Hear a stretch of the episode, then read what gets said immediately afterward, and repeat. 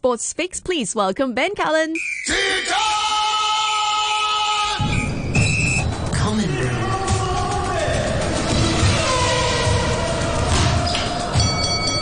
Sports Fix. What's up, everybody? Happy Friday. It's Ben Cullen here with this week's update for you. The Beijing Winter Olympics came to a close on Sunday in a touching ceremony. Almost 3,000 athletes competed in 109 events across 15 disciplines during the two weeks. The IOC president Thomas Bach called for political leaders around the world to be inspired by the athletes' example of solidarity and peace. This unifying power of the Olympic Games is stronger than the forces that want to divide us, he said. Norway finished top of the table with 37 medals, including 16 golds. The Olympic flame was extinguished with the next games taking place in Milan Cortina in Italy in 2026. The Winter Paralympics begins in Beijing on the 4th of March. Also, congratulations and shout out to all of the Hong Kong athletes that represented our country so very proudly. Lewis Hamilton says the controversial end to last year's title fight made him consider his future, but he does not want it to define his career. The Mercedes driver lost out on an eighth world title in controversial circumstances at last year's final race in Abu Dhabi. There was a moment when I lost a little bit of faith in the system, said Hamilton, but I am generally a very determined person. And while moments like this might define careers, I refuse to let this define mine. Hamilton was leading in Abu Dhabi and on course for a record eighth world title when race director Michael Masi failed to operate the rules correctly during a late safety car period. That resulted in Hamilton being passed by Red Bull's Max Verstappen on one final lap of racing after a restart. He said he did not bear any ill feelings towards Verstappen. This has nothing to do with Max, he said. Max did everything a driver would do given the opportunity he was given. Steph Curry scored 50 points and set an all-star game record as Team LeBron claimed a 163 to 160 win over Team Durant in the NBA All-Star game. Curry finished with 16 three-pointers, setting a record for the most in an All-Star quarter with six, a half with eight, and game with 16 in the process. The previous record in an All-Star game was nine, set by Paul George in 2016. Curry, who was two points behind the scoring record set by Anthony Davis in 2017, won the Kobe Bryant Trophy as the All-Star Game's most valuable player. The All-Star MVP award was permanently renamed in honor of LA Lakers legend Bryant, an 18-time All-Star after he and his daughter Gianna were among nine people killed in a helicopter crash in 2020. We are now delighted to welcome back to the studio Nathan Crumpton. He joins us via Zoom after just competing at the Winter Olympics. What, what is it like going down a track for the first time? How do you how do you manage your emotions there? You, for, for well, for one thing, you pad up quite well. So I actually have these orthoplastic pads for my shoulders that provide that extra protection because you can expect to take hits.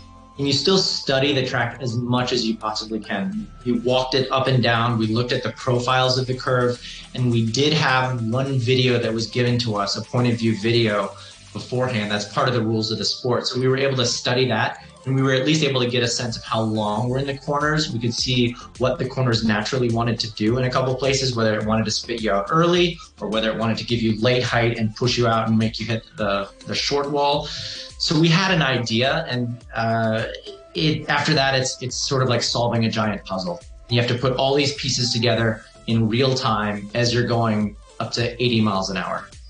Okay, and then how many times would you have been able to go down the course before actually competing?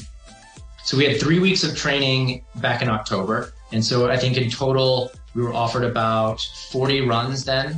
Um, and then we were able to take 10 runs before we raced here. So I didn't take all 40 in October. So it was, it was uh, maybe about 46 runs before we raced, which is also, it's, it's mandated that you have to be offered this minimum number of runs around 40 just to try and solve the track and, and again, figure out that puzzle.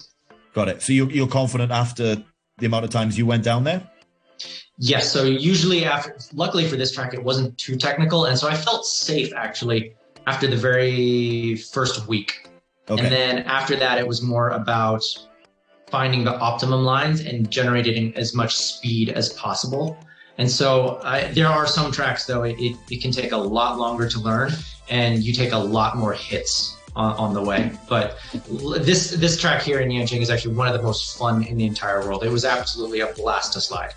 Awesome, so cool. I do want to touch on your uh, uniform, your your racing outfit, especially with the design. Can you can you tell the listeners about that?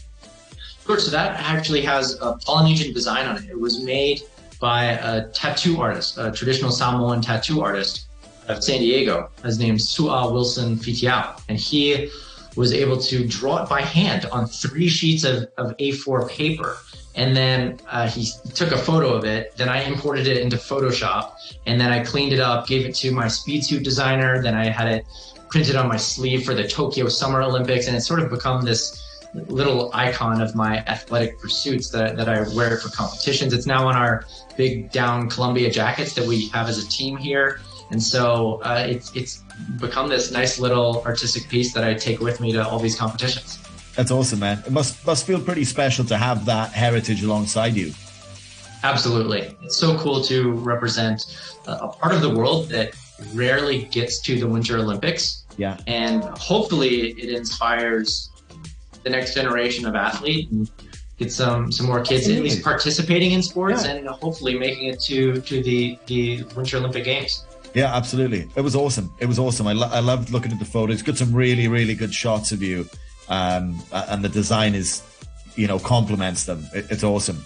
Thank you. I'm glad you enjoyed it. Yeah, I did. I did. I also uh, want to briefly touch on Tokyo. How how was that for you? What what? How do you compare the two experiences, or should you not compare them? Tokyo was a thrill, uh, undoubtedly. I was sort of deer in the headlights for a little while there because everything is overwhelming. You're in this village with over 10,000 people. You've got people from all over the world and a little bit overwhelming at times, but it was extraordinarily special too. And I enjoyed every minute of Tokyo. The difference here, though, is that at the Winter Olympics, I'm here with many more of my friends. These are people that I've slid with, competed with for over a decade. These are some of my best friends that I have anywhere. And to be able to share that moment with them, that meant a lot to me because this is my primary sport. Skeleton is it's how I've self-identified for the past decade, and so to enjoy that with them, to, to watch my friends win Olympic medals, it just that's a whole new level of enjoyment for me. And I think that's probably what I'll take away the most from this. That's awesome. I was I was not expecting that answer, but I, I can completely understand. Nate, I've got I've got two final questions for you. 1st mm-hmm. what's next for you? Next for me is I have to sell a book. Oh I wrote yeah, a book. Yeah, it's called Alpha Status, a nonfiction novel, and I spent four years writing this.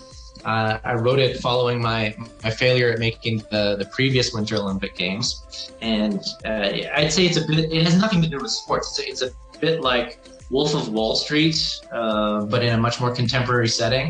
It has some really nerdy stuff, stuff from The Economist or Financial Times. Then it also has a very distinctly Fifty Shades of Grey angle to it that gets into fun culture and the, the drugs, sex, and alcohol side of, of Wall Street.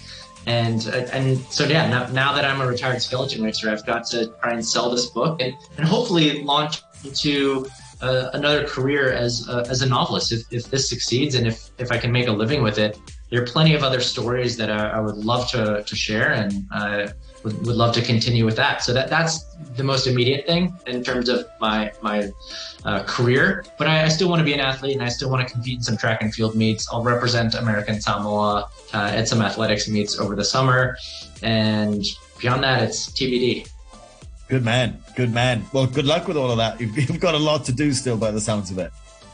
Thank you. I do, and I I've got to keep it busy, keep it interesting, and um, hopefully it'll it'll continue to be good things. Good man, good man. And then the final question is for our younger audience. Lots of them are not necessarily competing in sport, as I said, but but a portion of them will be. They're looking for success in whatever they're trying to do right now. Can you give us, you know, it's not easy to narrow it down, but what, what is your one top tip after going through some adversity yourself? My my top reflection item would be that it's a grind. It's not easy. It takes more time, more effort, more money and resources in many instances to to reach that goal. It's if you're an optimistic person, you're naturally viewing the world through rose colored lenses and you sometimes get hit by these doses of reality and these setbacks and so many different things that make that journey harder. And so as I reflect on, on this past skeleton career, the past 11 years, it, it's pretty shocking sometimes what I what I put up with and what I had to go through to get it done. And so I would say that it takes a lot of grit, a lot of determination, and the journey is rarely that, that easy. Awesome. Absolutely brilliant. Thank you so much for joining us today. It was amazing to chat to you. I've, I've done a lot of research in the last few days, so very happy to have got the opportunity and good luck with your next endeavors. Thank you, Nathan. Thank you, Ben. It's been a pleasure. Good man. Thank you. Hong Kong, are you ready? This is the hottest ticket in the world right now. The history of Wales and England in rugby is a fascinating one. An intense rivalry that brings the best out of both teams.